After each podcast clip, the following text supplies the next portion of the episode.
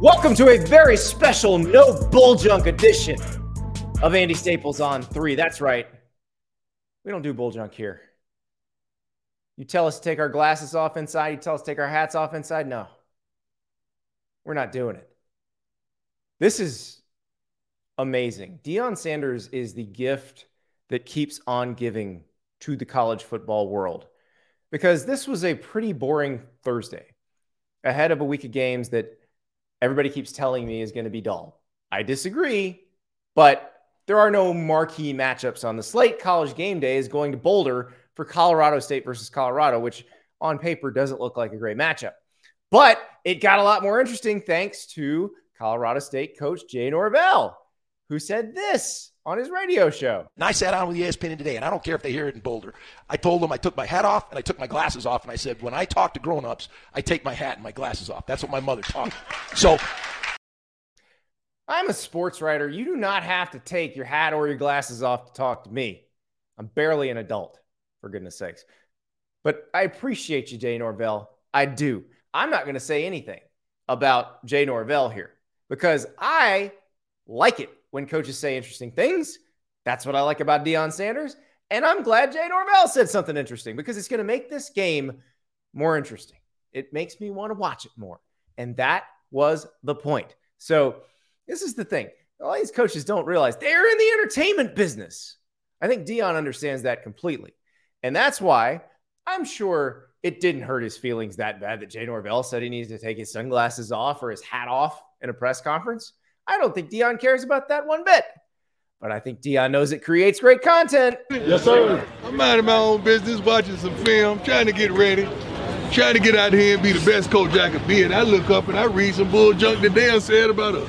Talk to us. Once again, uh, talk to us. Why would you want to talk about us when we don't talk about nobody? All we do is go out here, work our butts off, and do our job on Saturday. Yes, but when they give us ammunition, they done messed around and made it what? It was just gonna be a good game. And made this shit personal. They done messed around and made it personal. It was gonna be a great test, a battle of Colorado, but they done messed around and made it personal. You know what happened to them last security guards?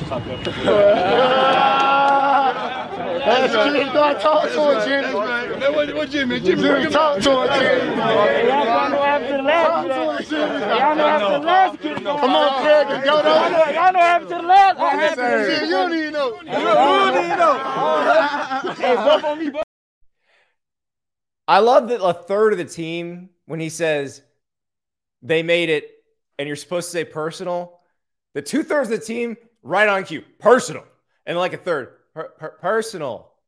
And then the second time they do it, 90% of the team gets it, but there's like two guys, uh, per- per- personal, personal.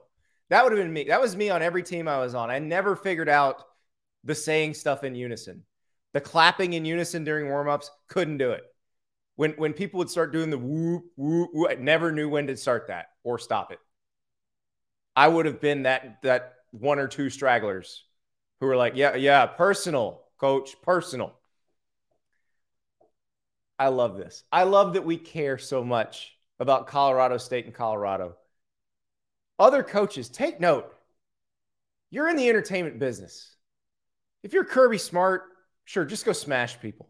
If you're Ryan Day, like go win national titles. That's your job. Everybody else, you're in the entertainment business. You're selling tickets, you're selling TV shows. Let's make this fun because that's what it is. Next up, we got a guy who I guarantee you doesn't take any bull junk. He is six foot four. He is 362 pounds. He is the heart of Texas's defensive line. His name is T'Vondre Sweat. Had a great game against Alabama, and now he's going to explain why Texas's D line is so good. Honored to be joined now by T'Vondre Sweat of the Texas Longhorns. Fresh off win against Alabama. They're playing Wyoming this week. And T Sweat, I, I have to ask you, what did that feel like on the field at Bryant Denny Stadium after you guys secured that win? Uh, it felt great. I mean, in the moment, we just did what we did. Then after we celebrated, now we on to the next. So I, I got to ask you this. Uh, I found this video on your Instagram.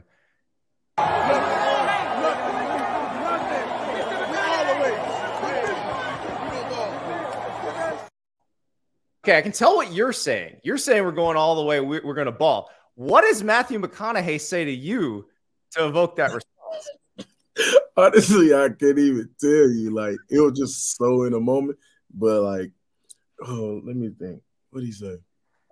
Oh, he was like, "Yeah, rock on, yeah." he said like that. I really Was it all right, all right, all right? It was something, bro. It was just like in the moment. I even know Oh. they got that on camera. You've been playing at Texas for a long time. How many times has Matthew McConaughey run up to you? After a game. long. Is it that long? It's pretty long. Um, he came up to me a couple times during the game. Like if he walking by or whatever, he'll just give me a dap and say, "Keep going." That's So- about it. Do you have a favorite Matthew McConaughey movie? Um, I don't. Well, let me tell you about a little flick called How to Lose a Guy in 10 Days. It, it's it's a classic. Yeah. I'm kidding. Don't watch that one. It's terrible. It's a rom com. Go go go for True Detective season one on HBO. Much better. But what what's what's this this whole off season and early season been like for you? Because you came back this year Mm-hmm. wanting to do something special, and Yeah, it seems 100%. you guys are are on target to do that. I mean, I came back to win. I mean, and I came back to, like I say, win and go to the natty. You know what I mean? And just from summer workouts to now, we just been grinding and we putting it all on the field now. It's interesting because I, I've said on the show a lot that the, the difference between this Texas team and some of the ones, you know, in the past 10 years or so is how they've developed you guys. And, and, you know, you've got a bunch of guys the NFL wants. And uh, I found uh, an interview that you gave going into your junior year of high school. So folks want to know how much you've developed and how much you've changed at Texas. Uh, let's, let's take a look at this. So you are, you are currently 6'4", 360. What do you think you are in this photo? Uh, I probably say like six three, probably like 290, 280 something, 285. That's a good looking 285, man. I That's- wish I can go back to it. I wish. so as as you got bigger, did you like because you've you've maintained your quickness? Right. How did you do that as you as you got bigger? I mean, I'm just God's gifted, you know. It just that's really all I can say. I'm just God's gifted, honestly. I, I'm I'm sensing some humility there. There's got to be some work involved. Like what what do you? Oh, of course, like what yeah. I mean, Yeah. I feel like I always been talented. I feel like I always been quick on my feet. You know what I mean? I feel like the size just never slowed me down. I mean, it slowed me down a little bit, but like I feel like I still got my quickness and speed like that. Because it's it's it's more just getting moved inside. Because you play defensive end in high school, right? I still do. well, that's true. That's true. You play all along the line. Oh yeah, everything you could think of, I can play.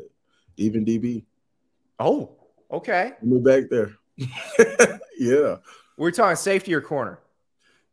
safety. Okay, you can't. You don't feel like you can flip your hips enough to be a corner. Oh, I definitely can, but like you know, a little, a little too quick for me. The, the, there's another photo on your Instagram, by the way, that they caught during, I think it was preseason practice, of you intercepting a pass. Now, apparently, the video footage of this has been lost, but you definitely intercepted a pass, right? Hundred percent. Did you take it to the house? I did pick six, baby. As far as we know, because there's no video. Yeah. We'll be right back with more from T'Vondre Sweat. But first, I want to talk to you about PrizePicks.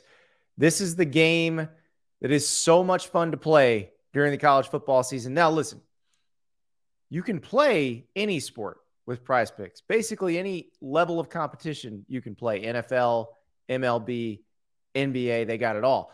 But the college football part of it is so much fun. Last week, I did not do so well. I was very close. I was about five Jimmy Horn yards away from turning $100 into $500. But easy come, easy go. PrizePicks going to give me another shot. this week, the options, there's some tantalizing ones. Uh, we all saw Deion Sanders take offense. I'm not sure how much offense he took, but at Jay Norvell, and now they've made it personal.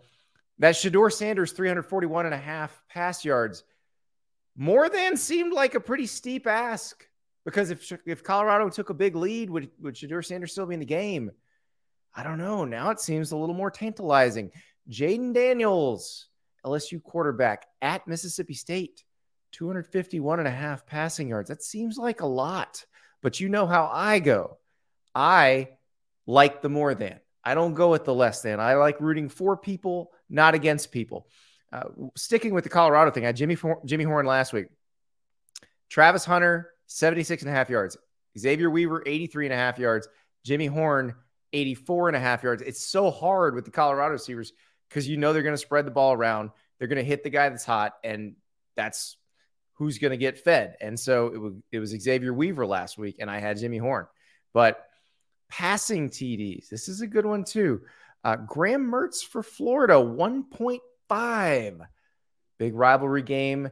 If Florida is to do well, they may need Graham Mertz to throw them to a victory. Bo Nix against Hawaii, 2.5.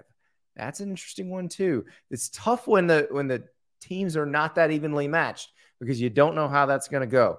Rush TDs. How about Woody Marks? 0.5. If he scores a TD and you had more than, you win. So, how does PrizePicks work?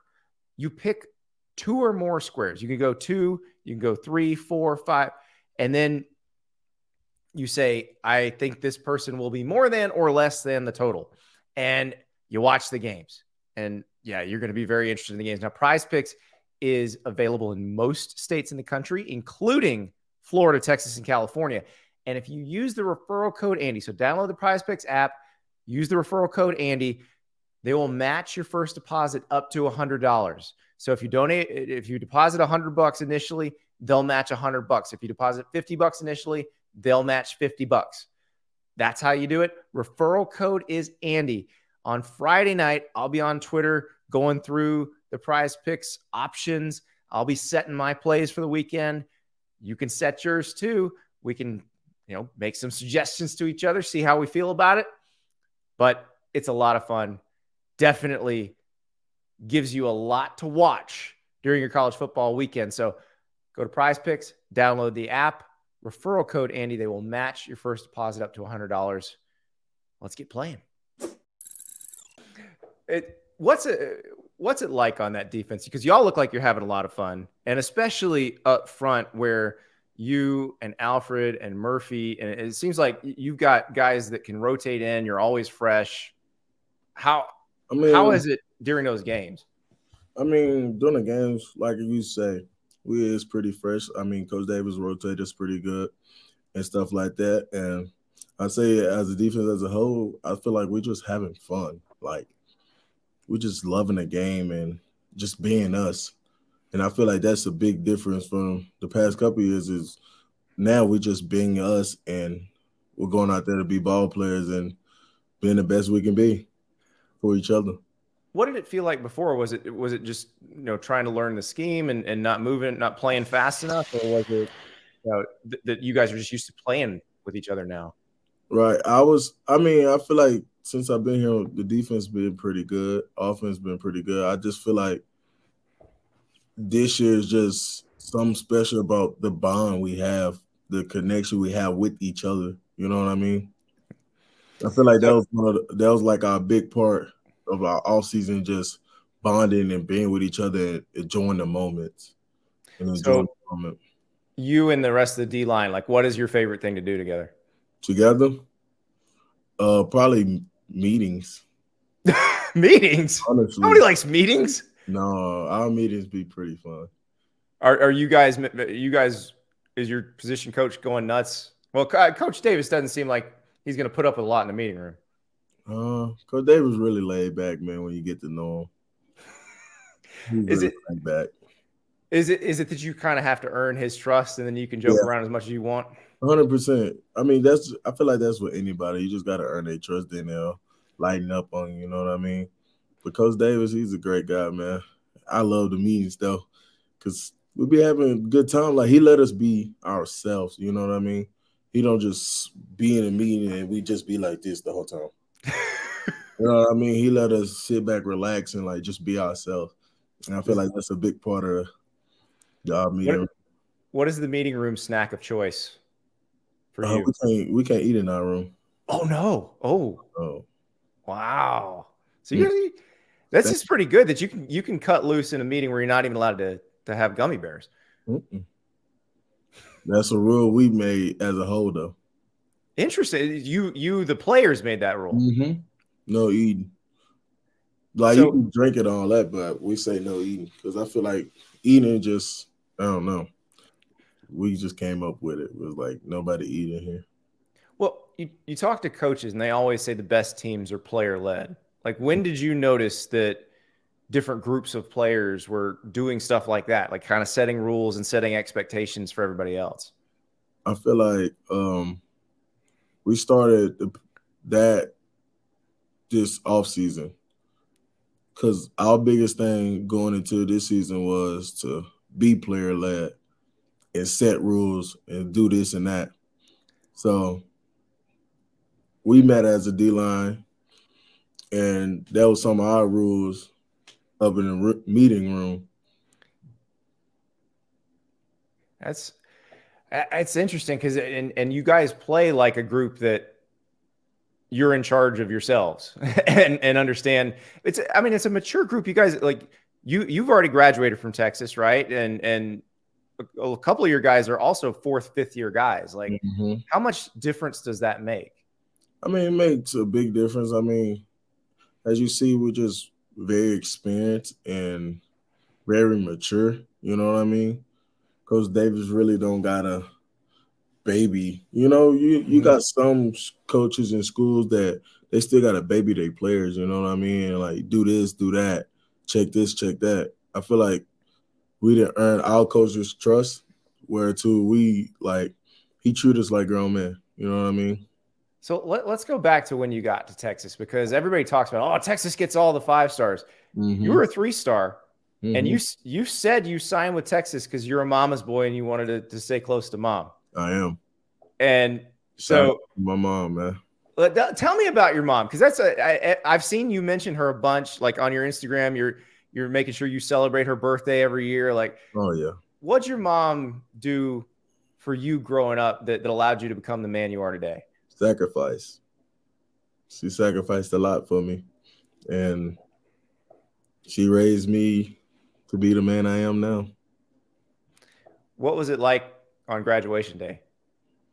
Tears. I I'm the uh at all like my mom kids, I'm the only one who graduated college. So that was pretty big. I mean, how does that how does that make you feel? I mean, in terms of like what you've accomplished already? Because obviously you have a lot more to accomplish on the football field, but seems like that's a pretty big one already. I mean, it feels it feels wonderful because I I shout out all the people from my high school that say I wouldn't make it because Texas was too hard. Don't get me wrong, Texas is very hard. But I always told myself like, whatever, forget what the haters say. Like, just continue doing what you're doing. Keep your head on the swivel and you're gonna graduate, you're gonna make it. As and what what's it feel like for you walking across that stage? I saw the video. It looked looked like you were having a lot of fun. I mean, man, it was wonderful because like I ain't gonna lie, like me personally, I thought I never would do it either. You know what I mean? And me doing that was just so big for me, and I don't know. I really don't even have words for it because like that was like the most beautiful thing ever to me, honestly. Like walking, get my papers, you know what I mean? So it felt wonderful because a lot of people told me I couldn't do it and I did it. And it like all gave me flashbacks like, oh, this person said I couldn't do this, this person said I couldn't do that. Oh, you ain't gonna make it. Oh, you not smart enough. You know what I mean? So and and the haters can can motivate probably better sometimes than the people who tell you, "Oh, you can do it." Facts. But the crazy thing is, I still remember the people, and they didn't even graduate college. you know what I'm saying? So you don't ever call up and be like, "What's your degree in?"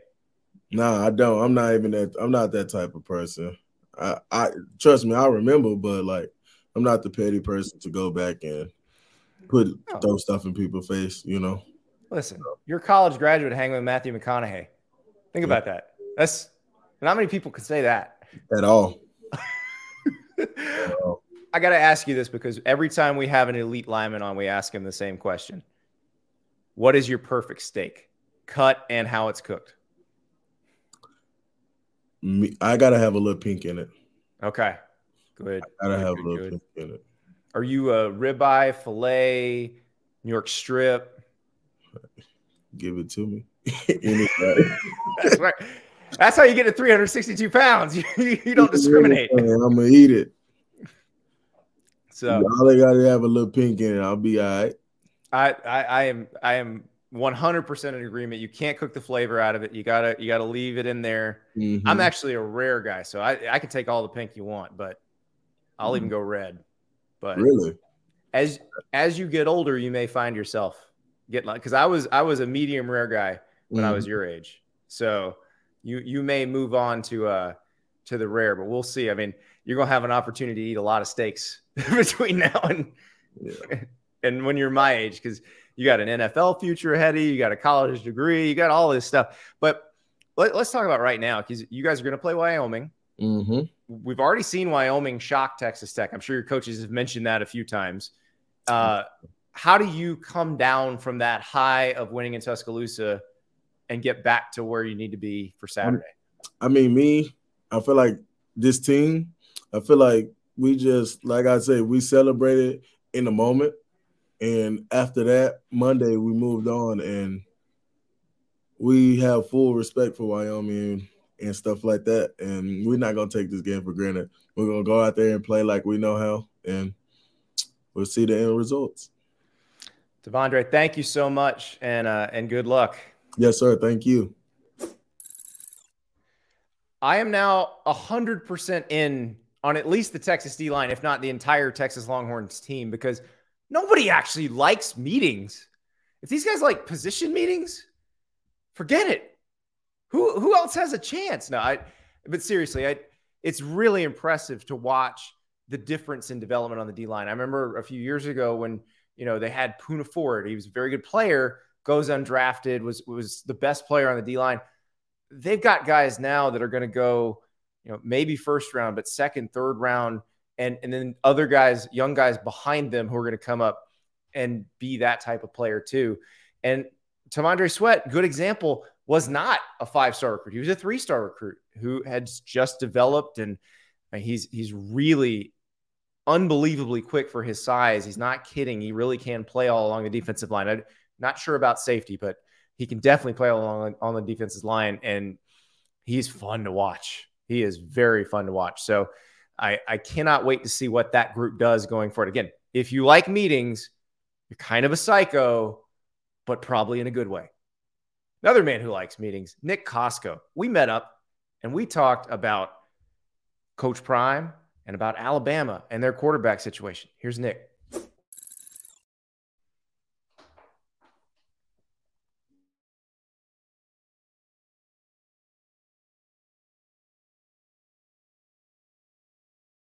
We're joined now by On3's Nick Kosko, and Nick Nick had a big guest on his show this week. You had Tim Tebow on the show. I did have Tim Tebow. I haven't talked to him in uh, I want to say two years was the last time I talked to him, so it was good to catch back up. I mean, let's be real. I don't think he exactly remembered me for, for the amount of people he talks to all the time, but it was good to have him on, and he had a, he had a lot of great insight this week.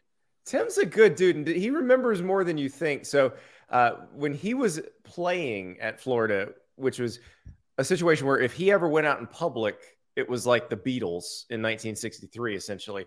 And so he had some little tricks that he had. And so I was I was eating at this restaurant at, at one point, and I'm sitting kind of in the front area, and there's a, a booth in the back of that section where you cannot see whoever's facing the wall. And so I'm sitting there with some friends and my wife, and, and we're just yucking it up. And all of a sudden, I get a tap on my shoulder. I look up, it's Tim Tebow. I was like, "What? What are you doing here?" And he's like, "That's my seat over there." Nobody bothers him. So was it one of those restaurants where they usually put like you know all the celebrity pictures on the walls and say, "Yeah, they've been here." One of those. No, this is this straight up cheesy sports bar. All you can eat wing night on Mondays, that sort of thing.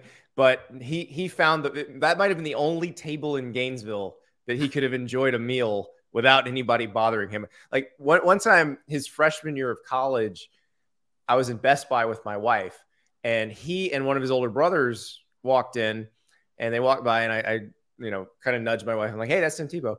And uh, later, I, I, ran into uh, to Dan Mullen's wife because Dan, Dan, was the OC at the time, and Megan, his wife, says, "You know, they had to call the cops to get him out of the store." I was like, "No." He's a so, police escort wherever he goes, man. It's it's incredible, and it's still still kind of that way. But now there's a different guy in college football who gets that kind of treatment. And you talked to to Tebow about Deion Sanders and and Deion mania. And it's probably the biggest story in college football. It's Deion Sanders in Colorado. There you go. I mean, you look at these first two games, upset of TCU. They knock off Nebraska at home in a in dominant fashion. He has taken the college football world by storm. We knew this coming in from Jackson State that he was different, but now he's doing it on the field as a coach with his players, his sons back there as well. I, I mean, your first reaction to this 2 0 start here for Colorado in the Pac 12?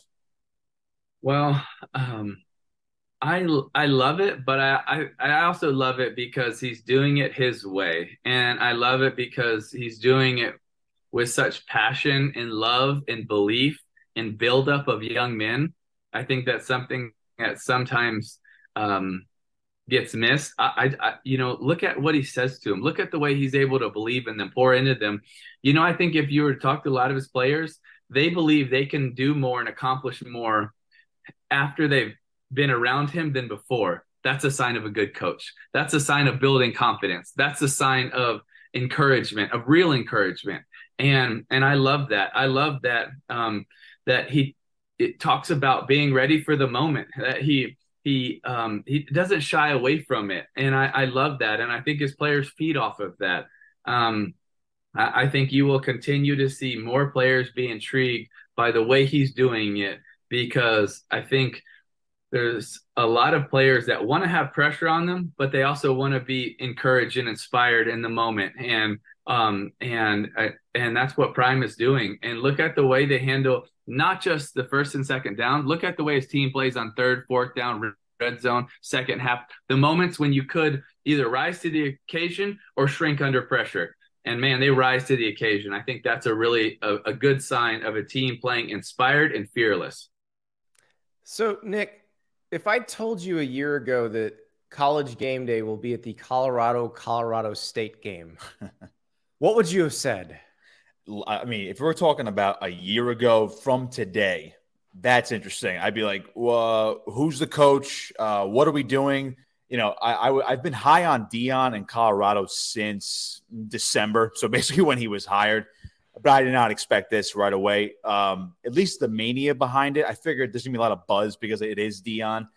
For Colorado, Colorado State, I mean, I would have thought maybe you know Colorado, Oregon, Colorado, USC, a game featuring Colorado would be a game day type of atmosphere. But no, I I, I, w- I could not have called this. I mean, I, I mean, I, I, predicted in December that Deion and Colorado. I mean, I think I said I'd be shocked if they didn't win six games this year. Wow. And, yeah, I said I said this, and people, you know, I, I, go back look at the tape. I, it's probably somewhere in my archives, but I did say I'd be shocked if they didn't win six games this year. Now that might have been a premature prediction on my part, at least in December, but I believed it because I figured this is the Deion buzz, the Deion effect. But if, if you if you asked me in September of 2022, I would I would never have thought Deion would have been in Colorado. I never would have thought uh, Colorado would win more than one or two games this year based on what they were last year. It is amazing how much our, our perspectives have changed on this. And I was one who thought ultimately would work because he's good at bringing in talent. But I didn't know that they'd be able to build a roster that would be this effective this quickly. And that's the part I think is kind of amazing. And, you know, it, it's funny that so college game day is there.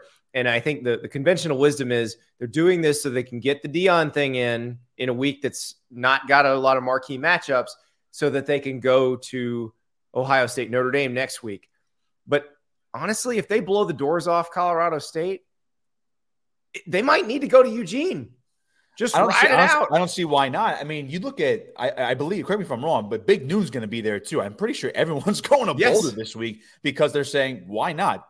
Not only is it a gorgeous area, gorgeous campus, and Deion's already raved about that. You know, he says Boulder sells itself. Well, Deion's selling everything. Yeah, I mean, I, I could say tourists, skiers, anybody who likes Colorado can go to Boulder. All right. But for Colorado football, that's totally fine. Now that Deion is selling it, it's like, all right, Boulder is where I want to go. And you just mentioned how he's able to attract talent. We've seen it through the transfer portal. You know, we can talk uh, day in and day out about, you know, 70 to 80 new guys compared to the roster last year. And then you look at what he's able to do from a developmental standpoint. He brought in proven guys, and also he's brought in guys that he knew could, could uh, contribute right away as freshmen, such as Dylan Edwards, the running back, who he's known since he was a baby practically. So, you know, I, I think we didn't give enough credit to uh, Deion Sanders' ability to recruit and develop because we said, well, it's at Jackson State, it's an HBCU. He's making a difference at the FCS level. He can't do that at the Power Five level. But we've clearly seen that in just the span of two games, and the whole offseason leading up was teasing this that this team actually would be very competitive. I don't. I just don't think anybody would have thought it would have exploded this fast. Well, and the other thing he can sell now is all of this attention plus immediate playing time. Like if I had if I had a good class of 2024 class and some players that I thought Deion might like, I would be very scared of him coming in trying to flip them right now. Yeah, I absolutely would too. Because you, don't forget the Big 12 thing coming next year. So they're going back to a conference, you know, jumping ship of the Pac 12, whatever that might be in 2024 and beyond. But now that you're going to be in the Big 12, and I get that Texas and Oklahoma are going to the SEC, and it's amid a bunch of college football realignment. But now you can sell the Big 12. You could sell those Midwestern games, and you're going to play the likes of Texas Tech and TCU every year, Baylor every year. You'll get the Iowa State. So you're going to get bigger matchups from a different perspective of college football. I know you're not going to get the all the West Coast matchups again, because you know, again, USC and UCLA are going to the Big Ten as well as Washington and Oregon. But I think now that you're going to go on a bigger stage, and now that you're going to get the the Big 12 branding, I think it only helps the entire athletic department. And plus, you just mentioned if if you're a guy who's in the class of 2024, and if you're a Deion type of guy, you know, no captains but dogs. I think uh, you better just to say, you know what, I'm not fully committed yet. Let me see if uh, Coach Prime wants to say we're interested in you. Well, uh, okay, that brings up the question: Would you rather be a leader or a dog? Because leaders get an L, dogs get a D. Travis Hunter's a D. Shedeur Sanders is an L. If if it's you on your jersey, you want an L or a D? I'd rather get a D. I mean, come on. And, and, and, I'm not talking about my grades in school, of course, but I'd rather have a D, rather be a dog. I mean, we know that viral video that, that was on Instagram and TikTok, you know, uh, TikTok, excuse me. You know, this guy, dog. Travis Hunter, dog. Shedeur Sanders, dog. I'd rather be referred to as a dog because those are the guys that they might, even if they're not the flashiest guys, they're the guys that put in the hardest work. Leaders, you know, I think a dog could be a leader. So I, am going to lean with a dog on this one. Yeah, dog dog is the highest compliment another player can pay to a player. So that's that's where I think yeah, you want the D. I think that that that's the of the two. Plus, just an L because an L can mean something else. And... It could, it could, and uh, I'm I'm of the mind. Can we start getting the um the uh, maybe a dog face, maybe a German Shepherd, a Rottweiler, yes. a pit, pit, bull, something like that. Maybe, I mean, even a Yorkie. I don't care. You, if you have a dog on the jersey, it's now that you're a de facto Basset dog hound. Hey, yeah, that's totally fine with me. Perfect. So you saw what Jay Norvell said. And I sat down with the ESPN today, and I don't care if they hear it in Boulder. I told them I took my hat off and I took my glasses off, and I said, when I talk to grown-ups, I take my hat and my glasses off. That's what my mother taught me. So I, I love this. I will never be one who says, "Oh, you shouldn't say that because now they're going to beat you by a hundred. No, no, coaches, be as petty as you want. Say as many things. And this is Jay Norvell essentially saying, "We have better manners than them." I, I, I, it's only 10 seconds, and I get what he's doing. And now, me being a Colorado stan, of course, I'm going to say, well, Jay Norvell shouldn't have said that. And do you realize what you're doing? You know, please Matt say Rule, that. As, as Matt, content yeah, Matt Rhule barely said that. something.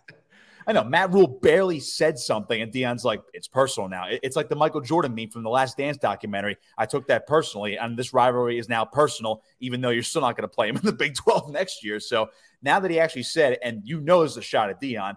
Well, I take my hat off and my glasses off, and then I think it was what because the power of Twitter slash X. I think five minutes later, someone had a screenshot of all his press conferences. He had a visor on. They say, "What a visor doesn't count as a hat when you're talking to grown-ups." So, Jay Norvell, you know that's fine. I know he's trying to rile. It, it, it's during his coach's show. We know what that is. Most of those are at a bar. Brian Kelly aside, we know that you know you look at these coaches shows. They say, "Oh, the fans are in attendance." Let me say something that's going to get them geared up for the game. Totally fine, but you're digging your own grave here, pal. Especially going to Boulder. By the way, speaking of coach shows, the, the, the person who does the best talking at a coach's show relative to his press conferences is Nick Saban. Like his coach's show is the place to go if you want to get Nick Saban saying something. Because for some reason, if a fan asks the question, he will expand on it a lot more than he does in a press conference. But let, us talk about Nick Saban because I, I, noticed you were tweeting a bit about this subject this week as well. The the quarterback situation in Alabama, you pointed out, and I think correctly so. We're dealing with a coach who pulled his starter at halftime of the national championship game. Let's not think that this is set in stone with Jalen Milroe. No, and he's done it in the past as well. I forget the exact. I think it was a, a, Blake Barnett was a start at one point. He got pulled after what two to three games, if, if memory. Oh no, serves. Blake Barnett got pulled after a quarter for Jalen Hurts. That's never gave okay, it back. Yeah. So, so, that, so there you go. I'm getting my wires mixed up, and again, I, I tried to give Nick Saban the benefit of the doubt there, but he's not afraid to do something. And then, you know, the way I look at Jalen Milroe and the Alabama quarterback situation is, well, you brought in a transfer in Tyler Buchner, and everyone assumed that that would be your guy because nobody won the job outright in spring. And of course, he's following uh, Tommy Rees over from Notre Dame. And you figure, well, he knows the offense. You might as well try it. But if nobody clearly won the job through spring, summer, and fall camp, what do you really have? And I think they just opted for Milroe because he was in the Alabama culture for at least a little bit longer than the other guys, and he got playing time last he's year behind a, Bryce. He's a better Young, athlete so. than the other guys, right? And I, you know, I'm totally fine with that. Put your best athletes in the field and see what happens because obviously Saban's not afraid of that, and they've won big games. They've won titles without superstar quarterbacks, and people forget Bryce Young was the quarterback last year, coming off a Heisman Trophy year. Then they didn't even make the playoffs. So sometimes Saban might have to do something a little bit different, go back to the ground, play good defense. So I don't think his leash is as long as people might think. If he thinks this offense is going to take the next step by putting in a Ty Simpson, putting in a Tyler Buchner, I think he'll pull the plug sooner rather than later because, again, they lost to Texas. It's not an SEC team yet. They can still run the table. And looking at the SEC West, I don't see any legitimate challengers to win that division over Alabama other than, you know, maybe if Arkansas pulls it off, Ole Miss pulls it up, or I'm not too high on what I've seen so far through uh, LSU and obviously Texas A&M for the first two weeks. So uh, it's interesting you mentioned everybody assuming that Buchner would be the guy. We need to have a code with with transfer quarterbacks. Like just establish a, a formalized system so people understand what's going on. Like if someone isn't leaving a starting job, they are not guaranteed a starting job. Like that's a that it should be written in stone. I do agree with that too, and the fact that I mean I would say Buchner left after the spring, so he already had Sam Hartman in there. You knew Sam Hartman was going to start at Notre Dame. At that point, you're like, all right, well, is Buchner any good? Is he good enough to win the starting job outright at Alabama? That those were the biggest question marks I had, considering he's been he was banged up at Notre Dame. He wasn't overly impressive, other than again he knew the offense that Tommy Rees ran. So he was taking a chance, I would say, considering you had two to three quarterbacks that were viable for Nick Saban this season anyway. But the fact that he didn't win the job right away or impress enough right away to maybe extend the battle into the first couple of weeks. And again, you're not going to do it against Texas, but maybe that week one where he gets more playing time than anticipated. Uh, I, I, think they just knew it going in. Let's just start Jalen Milroe and see what happens the first couple of weeks because he gives us the best chance to win right now, even though we're still not totally sure. All right. So you are a Jersey guy. I am. Scarlet Knights got Virginia Tech coming in. I think this is a very winnable game for Rutgers. It is. I, I would say going into the year, everyone circled this game as all right, this is the prove it game. Can you win a big non conference game like this? Now, again, big being a relative term because Virginia Tech, we know, is also in rebuilding mode under Brent Pry. But with the way Schiano has coached up this team this year, and again, Northwestern and Temple, not overly impressive, but from, from Rutgers standards over the past couple of years since Schiano came back to Piscataway, it's been better. The defense looks really good. Gavin Wimsatt is not a turnover machine right now at quarterback, so that's really good, or it's at least a good sign to see if you're a Scarlet Knight fan. I'm an alum, so I guess I have to consider myself a fan uh, when I'm not working at least. But this is a good game. It's in, it's in Piscataway, so you already have the advantage there. And I would say if they win this game, again, you're halfway to bowl eligibility with three wins already. I know Michigan, it, they have to go to Ann Arbor uh, in week four, but they come back home and play Wagner. Hypothetically, you could be four and one after five games. And then at that point, you have seven games left to, to win just two. You're back in the postseason the legitimate way, not the Gator Bowl a couple years ago where Texas A&M had to drop out. I was down. I was down in Jacksonville. I said, "Oh, maybe they'll beat Wake Forest." And then fourth quarter happened. Sam Hartman happened, and you know that was pretty much it. But this is a, I would say this is this is probably Schiano's best team overall since coming back. Again, not the heyday, and again, he's in the Big Ten this time around. Who knows what the, the future is in store with them when, once the realignment happens? But I would say this this is is his best squad so far in his second stint. And if they are going to be a legitimate bowl team, they do have to. I would say they, they have to win at three thirty on Saturday. Can't believe you're not going to hand them the dub going to, to Ann Arbor next week. It's not like anything important is happening, like Jim Harbaugh coaching his first game. No, not at all. And but, and believe me, I've been to have called some some very interesting games. I go back to my college days when I was a student. We were on student radio. We did go to Ann Arbor, broadcast mm-hmm. the game at the Big House. If you remember this 2017 game, uh, that was the John O'Korn era at uh, Michigan. Oh, yeah. He was pulled at halftime. Brandon Peters comes in, and Rutgers ends up losing. What was it? Thirty. It was 35-14, But they, I think they were they were tied at fourteen at one point.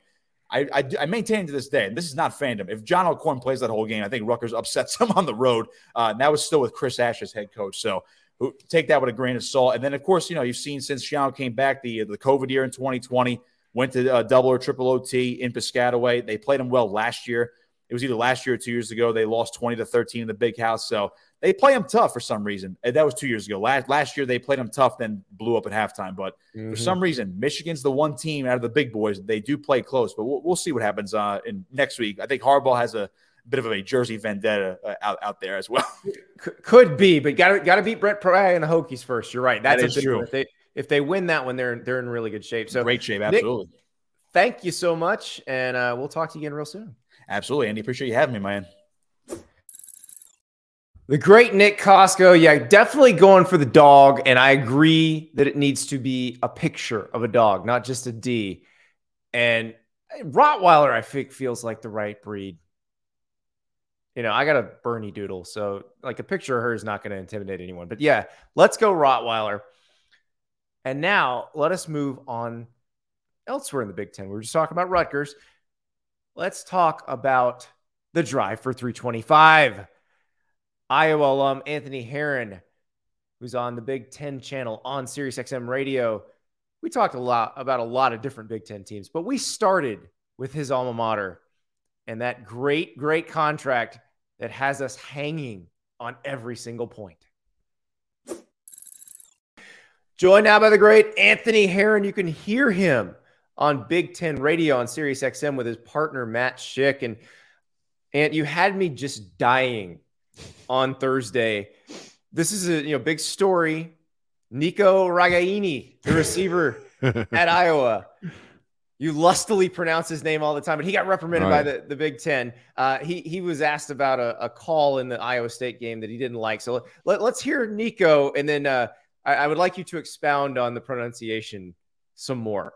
Was it pass interference? yeah, you know what? I mean, I feel like what's the NCAA or Big Ten gonna find me if I say that's a horseshit fucking call or what? yeah, I don't know. I probably shouldn't have dropped the f bomb in there, but oh Jesus! Don't worry, I won't use that. Yeah. I, just, I probably shouldn't have used that customer, but here's some more.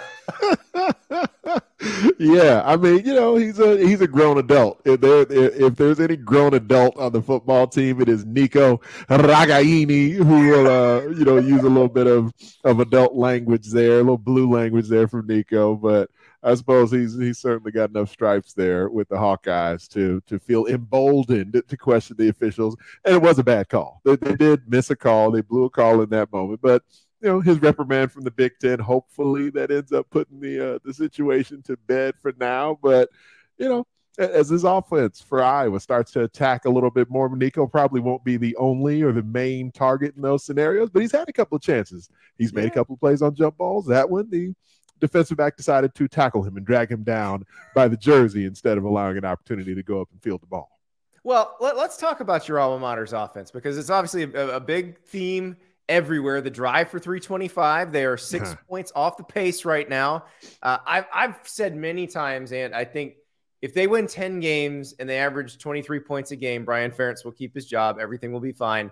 But it does seem like there is, and, and maybe I'm just going back to that Utah State game. Those first two drives, it felt so ripe with potential. Yeah. Can they break out? Like, can they be something more than they have been? I believe they can. And to your point, Andy, they've definitely shown some signs of it at times here. And if nothing else, the, the offense was so limited in in multiple ways, really. One, what Brian Ferentz felt comfortable calling. You know, you could see that because there wasn't confidence in the the execution, partly because of the quarterback position, partly because of the available talent. You probably remember last season all the receivers that were injured for Iowa. They had one healthy scholarship receiver early in the season. The game I called early last year against the Iowa State Cyclones uh, Nico Ragaini, who wasn't even hardly available in that game. That they had Sam LaPorta, one scholarship receiver. and that was pretty much it as far as available pass catchers. So personnel wise, it was really tough sledding for them early in the year, also. So that did make Brian Ferentz's job even more difficult. But this year, I, I, do think the offense is limited a bit right now because Cade McNamara hurt his leg in the preseason. And so, what I was been known for in the passing attack. A lot of that that bootleg action where you know you're, you're moving the pocket and getting the quarterback outside the tackle box. You know where you have to start in one direction, faking the stretch zone play, which even that.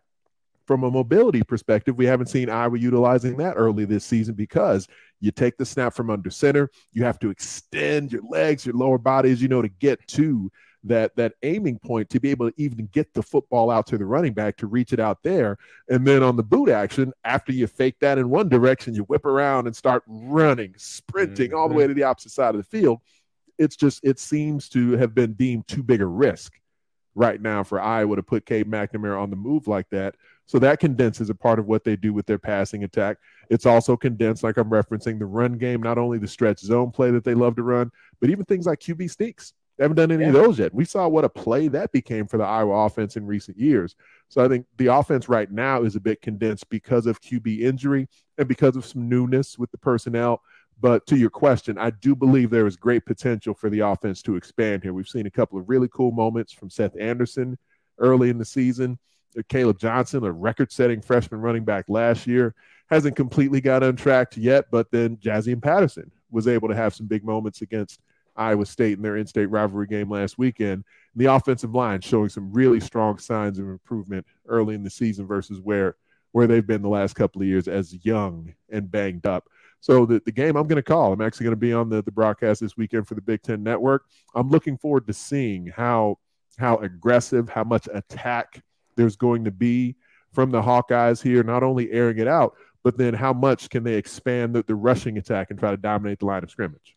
I just hope you get to call three Nico Ragaini touchdowns. Yeah, yeah, that'd be a good time. That'd be a really good time. Shout out to I mean, his grandma for correcting everybody on the on the pronunciation. Why is it? That, why does this only happen in the Big Ten? but like Montee Ball.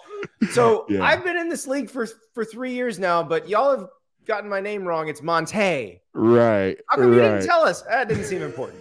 but now that I'm on the way out, now that I feel a little bit more emboldened to let you know what I think you've been getting wrong, I'm saying with my chest. Here's how you're supposed to be saying my name. It happens every season almost. That is beautiful. Let's talk about Penn State and Illinois because I, I yep. feel like this is one of those games that in the past two or three years, Penn State would go into Champaign.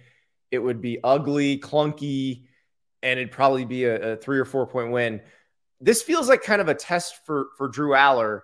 Like, can you make this look smoother? Can you make this look better? Because we we just watched a really talented quarterback, Jayden Daniels, take apart Illinois' defense.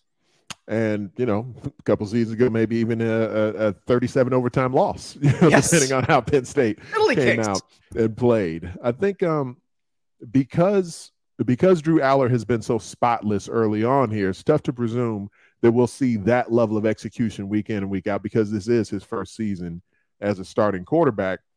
But that being said, I, I think it's it's hard to deny what we've seen from Penn State. They they're playing like the most complete team in the Big Ten through the first couple of weeks of the season, and Drew is a huge part of that reason why. The best offensive line that James Franklin has had so far in his time in State College is a huge part of that as well. And so that to me is the key matchup. In addition to, you know, just whether or not Drew Allar can uh, can continue to to move, extend plays, and throw the ball as crisply as he has, but does he continue to have a run game that complements him and that passing attack in the way that it has so far? Because of course, that up until last season, there had been several years where Penn State was just so ineffective running the football, it made Sean Clifford's life, even as an experienced quarterback, that much more difficult. And so now you got a couple of seasons in a row here where you have Olu Fashanu, who is maybe the top offensive tackle in the sport, and and depth and talent along the offensive line executing at a really high level, and multiple talented running backs. So it doesn't all have to be on Drew Allar to, to beat Illinois. You, you still have a chance because of the, the way, the depth and talent, the versatility they have on offense, and one of the best defenses in the country as well. They could potentially win this game versus the Illini handily, even if Drew Allar isn't as exceptional as he's been. But we haven't seen any evidence he won't continue to be exceptional up to this point, and especially as penalized as Illinois' defense has been. Taz Nicholson is a, a very talented defensive back on the back end. He's had some key penalties. They've been inconsistent even up front. I thought that Johnny Newton and Keith Randolph had the potential to be the best tandem of defensive linemen, not only in the Big Ten, maybe in college football for the way they've yeah. looked the last couple of seasons. And that hasn't shown up consistently as well. Randolph was really good in the first game, Newton was really good in their second game if they can combine that, that gives Illinois a recipe for them controlling the run game and getting after Drew Allar to try to stay in this thing. I the, the thing that drove me nuts with Illinois last week against Kansas is they had Luke Altmyer throwing to the sidelines pretty much every play and didn't break the playbook open and, and let him go over the middle and let him run around a little bit until the game was already out of hand. It feels like there's some some talent there, yeah. but maybe they're not taking advantage of it. And I wonder a couple of different uh, aspects of that too, Andy, because Barry Lunney Jr., he's multiple years in, into working with Bret Bielema, specifically in Champaign, and they have a working relationship that goes back prior to that as well. And so there's trust there that's built up. So I wonder if if Barry Lunney Jr., if he whether it's him talking to Bret Bielema or Bielema talking to him and just saying, how do we open this thing up even more? Because Luke Altmyer – has thrown the ball pretty well, pretty cleanly from the pocket, and he's shown a level of athleticism beyond what I anticipated him having. And so he's even an extension of the ground attack and should, with that mobility, with that rushing ability, he should be able to open up additional run lanes for Reggie Love III, for Josh McCray, with an offensive line that's still kind of growing and and maturing up front.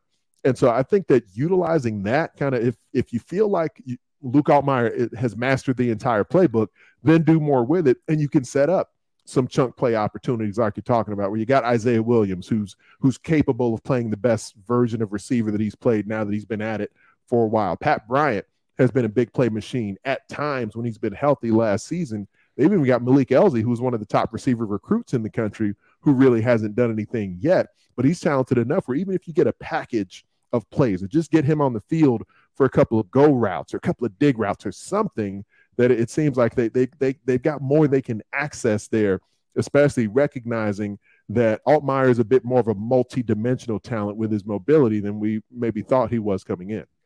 Yeah, the, the other one this week in the Big Ten that is fascinating to me, and, and we've been over the Mel Tucker stuff on this show. You guys have been over the Mel Tucker stuff on, on yeah. your show a ton. I, I kind of want to spin it forward to Michigan State on the field against Washington. This is an opportunity for Harlon Barnett, who's been wanting this job for a long time. This is this is his dream job, and you know that he went down to Florida State with the idea that if, if he did well there, he's probably a head coaching candidate. It didn't go well under under, under Willie Taggart at Florida State, so he did that. That didn't happen. But now he's got his shot. And then what is this? What do you think this team does? Because they're playing an incredibly formidable opponent in Washington, right. but they had this happen, and there's usually kind of two ways you go from that. I think that the locker room's potential for galvanizing exists. And it's odd because uh, you know we go through all these different sort of mental gymnastics of trying to trying to guess and trying to presume what what young people might do, how they may react to something like this. And for me, I I was talking about a bit with Northwestern situation as well, where they at least had a, a, few weeks of lead time, which wasn't much. Now you got days of lead time in East Lansing to sort of suddenly uh, have you know have the knowledge that your coach won't be there, won't be on the sidelines with you anymore. But when I went through coaching change in college, my first two years at Iowa were with Hayden Fry. My last two years were with Kirk Ferentz. Uh, when Hayden Fry announced his retirement, I'm, I it, it's like it was yesterday. I, I can remember just standing there in the press conference with him talking and him getting choked up and myself and all my teammates after my sophomore year, you know, whatever. I'm like, what, 18, 19 years old, sitting there sobbing my eyes out because my coach is, is no longer going to be there. And that was with, you know, we got notice, we got all this other stuff going on. We got to prep, you know, months and months to get ready for it by next season. So to have the rug just pulled out from under you in this way, like the Michigan State players have in a season that I called their spring game. I mean, I know how much promise they felt this roster had this year. It was the deepest roster that they had had since Mel Tucker took the program over during the COVID season back in 2020. So not only Mel Tucker not not being there with them this weekend, but then also feeling like for the last basically game and a half that they've played really well and can continue to improve from this point forward. So you mentioned Harlon Barnett having this opportunity. It's a big deal for him because of, of how long he's been in and around that program in so many different capacities. So it's a huge opportunity for him individually, but then this team as a whole, can they compartmentalize the situation they find themselves in? And for, for a guy like Noah Kim, you know, Noah Kim was was barely able to kind of finish his high school football career because of injuries. Gets recruited by Mark Dantonio to East Lansing. He's one of the last remaining Dantonio recruits on the roster right now. But then he's backing up Payton Thorne, waiting for his opportunity. He goes into camp. And part of the reason, and everyone was really shocked to how Mel Tucker talked about the quarterback position and every position on the roster being kind of up for competition. But they felt like with that 11 win season, yeah, it was K9, Kenneth Walker the third, but Payton Thorne played at a high level that year too. Didn't so much last season, battled through some injuries. Part of the reason Mel Tucker said, yeah, quarterback's open is because of the maturation physically, mentally, emotionally of Noah Kim. And we've got two games of evidence now of what Mel Tucker was seeing, what the staff, what Jay Johnson, his offensive coordinator, was seeing in Noah Kim, with him as the Big Ten's leading passer right now. And so all that may come crumbling down because of the intangible, the off field, and how that can fracture, you know, your focus that you have in prepping for a game week in and week out, or it galvanizes them you know, we just really have no idea. Well, and it's interesting because they've actually beaten Michael Penix Jr. in Spartan Stadium before. right. he he played played there for Indiana, yeah. I believe, his sophomore year, but he was not there with Rome Odunze and Jalen McMillan and mm-hmm. Polk. That is a significant difference. Oh, yeah. for Mr. Penix and the way that the way he's playing and being being able to sustain health in the way that he has and having his old Hoosiers uh, offensive coordinator Kalen mm-hmm. DeBoer out there as his head coach and play caller with UW, th- this is the the fully matured version of Michael Penix Jr. A guy who could be in the NFL right now, could be you know trying to compete for a starting job in the National Football League, came back for another season, and is playing at a Heisman level. So it's fun to see that. It's fun to watch that. And this was going to be a revenge type game because of the way that Washington Washington just ran them up and down the field last season mm-hmm. when the mm-hmm. Spartans went to Seattle. It's going to be a it should still be a, I would imagine a near packed house. I would imagine the crowd will be behind the team. And I've talked about it a lot over the years, Andy. Spartan Stadium, in my opinion, is one of the one of the most underrated atmospheres in the Big Ten Conference. When the team is doing well, when that place is full, and the way that the the sound within Spartan Stadium, because of its structure, it's got it's like a metallic type of structure yeah. throughout. So the sound echoes and reverberates throughout. It's really loud, and the crowd is impactful when they're into it. And so when the team's good, man, it's a really intimidating place to play. I was standing on the goal line on the sidelines when Kirk Cousins hit Keith Nichol on the rocket oh. play, and I mean it, that place was yeah. loud. It, you're yeah. right. It is it is one of the better environments in college football. And you know, I think back to to what happened at Auburn last year with Cadillac Williams, how he kind of galvanized that fan base mm. as an interim coach. Perhaps Harlon Barnett can do the same thing, an alum who you know has always dreamed of this, and and now he's got his shot. So you kind of hope for for him and for the the players that that's yeah. that's what happens. Yeah, I, I, would certainly hope so. And even if, if, if all the Mel Tucker stuff wouldn't have developed over the weekend, uh, it would have been a long shot to actually pick Michigan State to win this yeah. game. but the line of scrimmage is where I do feel like there's a potential advantage. Now, how much does it mean when you've got a passing attack that's as potent and combustible as Washington's is that can just take the top off snap after snap? Maybe maybe the line of scrimmage there's just not a big enough advantage there.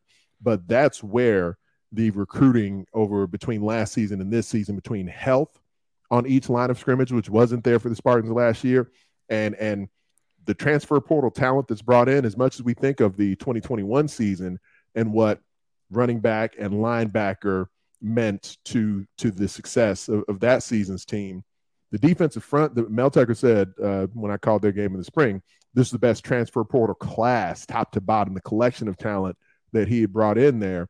And I feel like that's showing up on film. So the line of scrimmage in this game, Noah Kim, I don't see Noah Kim and the weaponry available, Michigan State's passing attack and offense.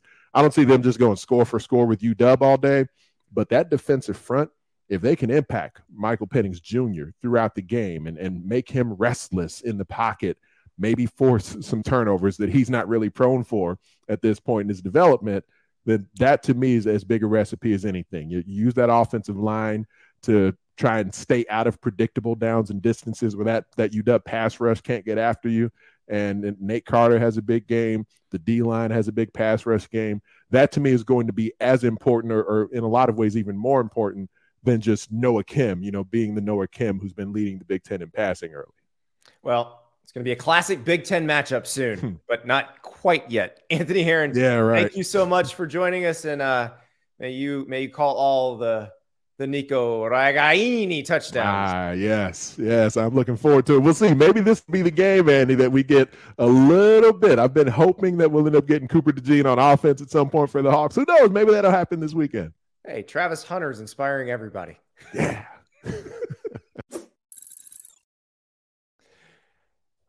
Ragaini just rolls off the tongue. It really does. And listen, I do think the Iowa offense is going to get going. I I, I don't think they're going to end up under 25 points a game. I really I still have faith. But that contract makes me want to watch every single snap just to see can they do this. Our extra point tonight though, we move back to the SEC. And again, I've said this all week. I don't want to hear this this week doesn't have good games. This slate is no good. There will be games that make us go, what the hell just happened? Because that's what happens on these weekends. But there's one game that we know is going to inspire passion from both fan bases, and that's Florida Tennessee. Because the Gators need this game badly. The Vols have not won in Gainesville since 2003. Something has to give. And this is the kind of reaction you get. A little background. So my first job out of college, I covered the Tennessee beat for the Chattanooga Times Free Press. So there was a basketball player at Tennessee, the power uh, power forward named Ron Slay. Ron Slay was the most hilarious player to interview. He was absolutely a joy, and he played like his hair was on fire. Well, or like his headband was on. He was a headband guy. He's doing radio in Nashville now, and and he he, he was talking about this game. And, and look, Ron, Ron played basketball but in his heart, he was always a football player. And so this is how excited he is about this game. And I don't think he's alone among Tennessee fans or Florida fans when it comes to this game. I don't care what you say. Ain't nothing got to make sense that's coming out of my mouth because this is out, this is what well, going to be Well, it doesn't make sense. Exactly. But That's we're a doing a That's radio a show where you need to make sense, and you're not making any kind of sense. No, he doesn't need to make sense. What they need to make sense of No. is go Vols. That's all I know. That's And all I know. Let's go. It's Right now, Tuesday. right now. Say it. Say it. Say it. Are you calling an Play, audible? play. I'm right now. Right now. Whoa, whoa, What hole? What hole they coming through? Cause I'm, I'm gonna hit them. Hey, yeah. I'm gonna, I'm, I'm gonna hit them. I'm gonna, I'm gonna, I'm gonna feel. I'm gonna feel. That's what we doing, man. Hey. Poor Don Davenport, his co-host at 104.5 The Zone in Nashville, trying to to manage. But Ron Slay is all of us when it comes to a rivalry game, especially one for in his case, him his alma mater hasn't won down there in a while. Always seems to get the football snatched away by Lucy. Feels pretty good, but they're pretty nervous too. Guys, there are no bad college football weekends. I promise this was going to be great too. We'll talk to you on Saturday.